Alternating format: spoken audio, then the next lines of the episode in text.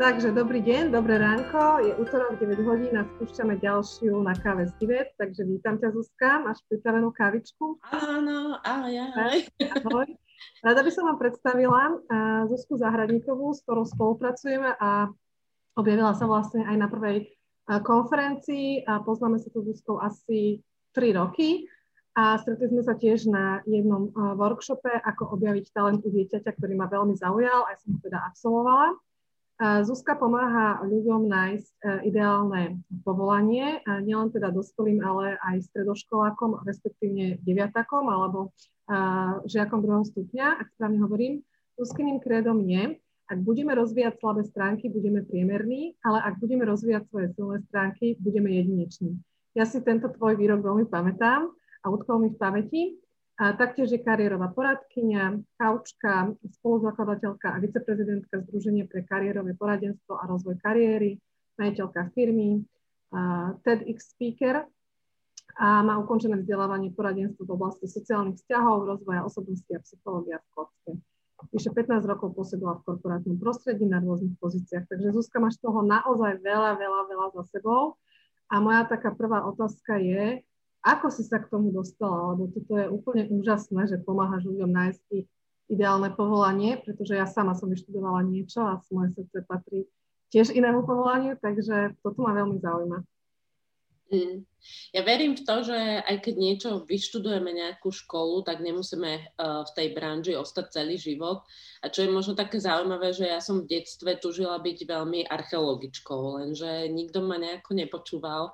A teda hlavne moja mama hovorila, že toto povolanie nemá perspektívu a vlastne ma nepriamo zmanipulovala k tomu, aby som išla na ekonomickú univerzitu, lebo to bol môj druhý taký najsilnejší talent, takže milovala som históriu a dejiny a potom to bolo vlastne matika a také logické myslenie. No a vlastne tá ekonomická ma potom zaviedla úplne iným smerom, že som vlastne e, vyše 15 rokov strávila vo financiách, v korporáte a teda nehovorím, že to bolo nejaké, e, že e, som nemala nejaké naplnenie kariérne, ale viem jedno, že v tej, keby som sa venovala tej archeológii, tak ma to viacej teší a baví, uh, lebo zaujímavé je, že 70% kariérových poradcov na svete chcelo byť v detstve archeológmi. Áno, sú to asociácie nejaké? Hej, je to vlastne o tom, že budeme si vlastne o tom hovoriť aj na tom webinári, že existuje takých 6 kariérových typov alebo profesijných typov a uh, tento archeológ je zrovna teda investigatívny typ.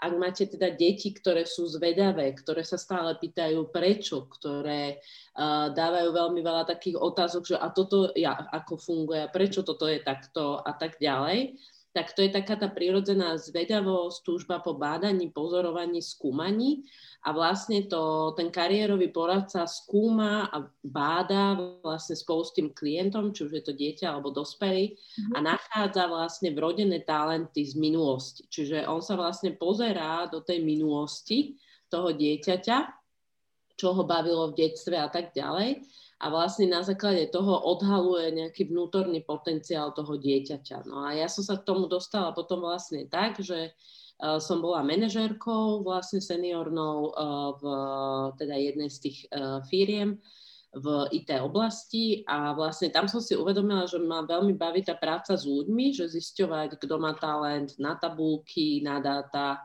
kto má zmysel pre detail, kto je kreatívny a tak. A napriek tomu, že všetci uh, v tom mojom oddelení boli finančnými analytikami, praktikmi, tak som sa snažila vlastne využívať ten ich talent v tom, že povedzme človek, ktorý bol kreatívny, robil nástenku, robil tímové eventy, robil, vymýšľal nejaké súťaže pre kolektív a tak ďalej. A vlastne využívala som, snažila som sa nejako použiť ten talent toho človeka aspoň trocha v tej práci. No a tak som vlastne zistila, potom ma vlastne bývalá šéfka oslovila, že Zuzi, či by si nešla na taký akreditovaný výcvik zážitkového kariérového poradenstva. Ja som v tom čase vôbec netušila, že by som mala podnikať alebo tak. Mňa moja práca a zamestnanie celkom bavilo, ale uh, nejakým spôsobom som zistila, že toto asi nebude úplne to práve orechové, lebo keď som sa dostala na ten výcvik, uh, ktorý vlastne vykonával jeden veľmi renomovaný švajčarský psychoterapeut a teda kariérový poradca Thomas Diner, tak som vlastne po roku zistila, že mňa to natoľko baví, že viem si to predstaviť ako svoju profesiu. No a tak som s vyštudovanou ekonomickou sa stala teda kariérovým poradcom a robím to už cez uh, eh, 5 rokov. A teda tá nejaká taká moja srdcovka sú zrovna teda stredoškoláci asi tak najviac, gymnazisti, lebo tí sú úplne stratení v priestore uh-huh. a mhm. potom aj tí deviatáci na základe. To sa chcela spýtať, ja ešte k tomu doplním, že vlastne moji rodičia tiež povedali, že učiteľstvo je málo platené, že máš dobrú hlavu, tak som sa právo. A vlastne dva, pred rokom som si vlastne dorobila pedagogickú, Čiže, čiže tiež uh, takto nejako, ale využívam teda obidve školy, nelutujem to, ale určite, keby sa mám rozhodnúť ešte raz, tak uh, nasledujem tú moju túžbu od detstva, ktorá bola, ale sme ju teda nejako potlačili, pretože vplyv okolia a tak ďalej. A to, čo som sa chcela spýtať, je vlastne tým, ty pomáhaš aj, je podľa mňa veľmi ťažké v 14 rokoch sa rozhodnúť, keď je tam ešte aj taká ťažká puberta, sú tam také rôzne záujmy, že čo vlastne tie deti chcú robiť, alebo č- aké povolanie mať, že ako im ty v tom pomáhaš. My budeme mať vlastne tiež zameraný webinár, teda 28 apríla, ako, vybrať, ako pomôcť vybrať strednú školu a nemanipulovať teda tými deťmi, tak ako sme možno my boli manipulovaní, aj keď nechtiac určite a robili to s láskou pre nás, ale ako, to, ako sa tomuto vyhnúť, že teda ty im pomáhaš rodičom alebo priamo deťom? Ja teda pomáham priamo deťom, ale samozrejme, že na konci toho poradenstva je vždy aj taký krátky rozhovor s rodičmi. Čo je teda zaujímavé a všímam si to stále, je, že rodičia stále veria v štandardné povolania, právo, ekonómia, nejako financie, management, zdravotníctvo, keď budeš lekár, tak sa budeš mať dobre a tak ďalej ale vôbec nejakým spôsobom nevnímajú ten meniaci sa trh práce, ktorý uh, dostávajú sa nám stále viacej pod kožu influencery, uh, youtuberi, blogery, marketing, sociálne médiá, uh, ITčko, uh, ja neviem, investovanie do kryptomien a všetko možné, že ten trh práce sa mení, ale častokrát tí rodičia nemajú taký ten prehľad o tom, že aké ďalšie profesie vlastne vznikajú, a stále majú štandardizovaný ten predpoklad, uh, ako čes výnimkám, ale ich fakt, že málo, ktorí majú nejaké vôbec uh, nejakú vedomosť o tom, čo je masmediálna komunikácia, alebo že sa dá uživiť aj ako umelec, stále tomu nejako nedôverujú, ako keby stále máme také tie zažité nejaké od svojich rodičov možno, že tie pravidlá, že toto sú jediné profesie, v ktorých sa uživím a iné nie. Čo je zaujímavé, že teda do toho veku 12 rokov temer každé dieťa vie, čo chce robiť. Áno, moja dcera chce mať kozmetický salón, nechty, vlasy, bude zarábať 500 eur mesačne a pýta sa ma, že akú školu teda na to. Ja, že tak stačíte, asi stredná obchodná. A že akú vysokú? Hovorí marketing k tomu, aby si si urobila marketing. No, že dobre, takže vidíme. Ale ja ju tiež nenutím. Má hlavu síce dobrú, ale naozaj sa môže stať, že, a to sa stáva, nie, že sa to môže stať, stáva sa to a realita je taká, že napríklad kadernička, kozmetička, nektárka môže zarobiť viac ako lekár. Je to pravda, že momentálne fakt ten trend je taký, že sa začína vyslovene ustupovať od vysokých škôl Dokonca teraz je aj celá tá reforma vysokých škôl, že sa budú školy spájať. Nie, niekedy sa zdá, že nepripravia toho človeka úplne uh, tak dobre na tú uh, vlastne nejakú ďalšiu cestu v, v tej práci. A častokrát sa dávajú do popredia online kurzy, sú rôzne kurzy, či už v angličtine alebo v slovenčine. Ja sama lektorujem meké zručnosti na jednom kurze, kde sa vlastne široká verejnosť môže stať kóderom, testerom alebo tak. Mm-hmm. A úplne, že z gymnázia sa radšej rozhodnú spraviť si nejaký polročný alebo ročný kurz, tak ako som vlastne si aj ja spravila ten výcvik. A následne potom sa rozhodujú pre danú profesiu a je to rozhodne lepšie ako straviť možno 5 ja. rokov na vysokej škole a, a nespraviť. Či ho to baví a či je toto práve alebo hľadať niečo iné. Tak, ale čo som ešte chcela teda možno len dopovedať k tomu, že po tých 12 rokoch, ja neviem prečo, ale tie deti vlastne vplyvom okolia, možno učiteľov, možno spolužiakov a mhm. kamarátov strácajú takéto presvedčenie o tom svojom ideálnom povolaní a nie sú tak pevne rozhodnutí už v tom. Hej?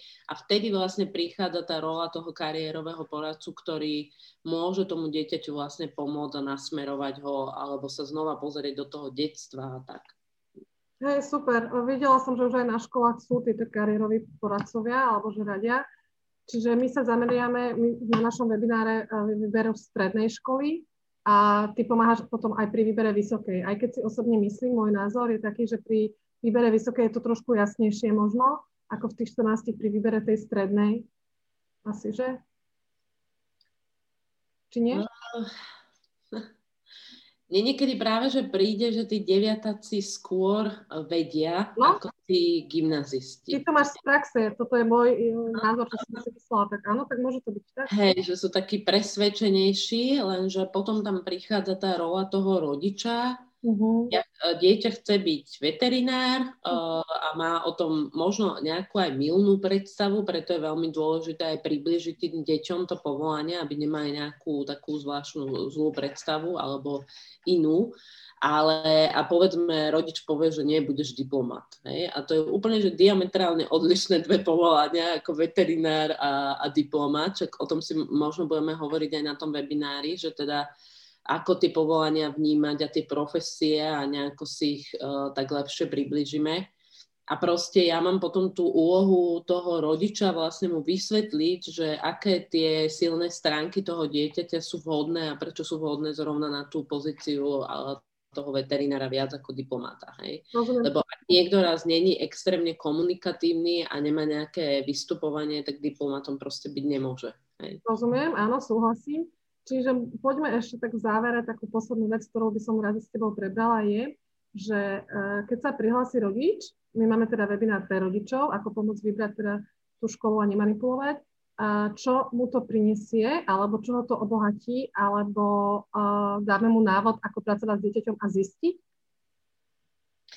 Áno, určite uh, si sami vyskúšajú aj rodičia na sebe, že uh, vlastne im vysvetlím tých takých šesť uh, profesijných alebo kariérových typov podľa psychologa Johna Hollanda. Uh, je to veľmi osvedčená taká praktická, rýchla uh, technika. Uh, samozrejme, že je za to celá potom alchymia, ale čo by sme sa vlastne, čo by sa ten rodič uh, mohol dozvedieť okrem týchto jednotlivých typov je, ako pozerať očami dieťaťa na ten výber hej, toho povolania, ako viacej. Teraz máme ideálnu príležitosť, lebo je pandémia, častejšie oveľa viac sme s tými deťmi a tam stačí iba zapojiť také uh, vnímavé pozorovanie vlastne toho dieťaťa, čo ho baví, čo ho teší, pričom stráca čas, zabúda na obed alebo ja neviem čo, hej. Ja viem, že ten online svet nás troška valcuje, ale na druhej strane nám prináša neskutočnú tú príležitosť eh, vnímať viacej vlastné deti. Čiže budeme si o tom aj hovoriť, že ako, ako to vôbec sledovať, vnímať a tak. OK, super, tak sa teším. A pozývame teda všetkých rodičov 28. apríla o pol 7. 90 minút webinár ako pomôcť deťu vybrať školu a nemanipulovať. Takže Zuzka, veľmi sa na teba teším a vidíme sa. Ďakujem veľmi pekne. Ďakujem ja. za kavičku a za tvoj čas. Ďakujem.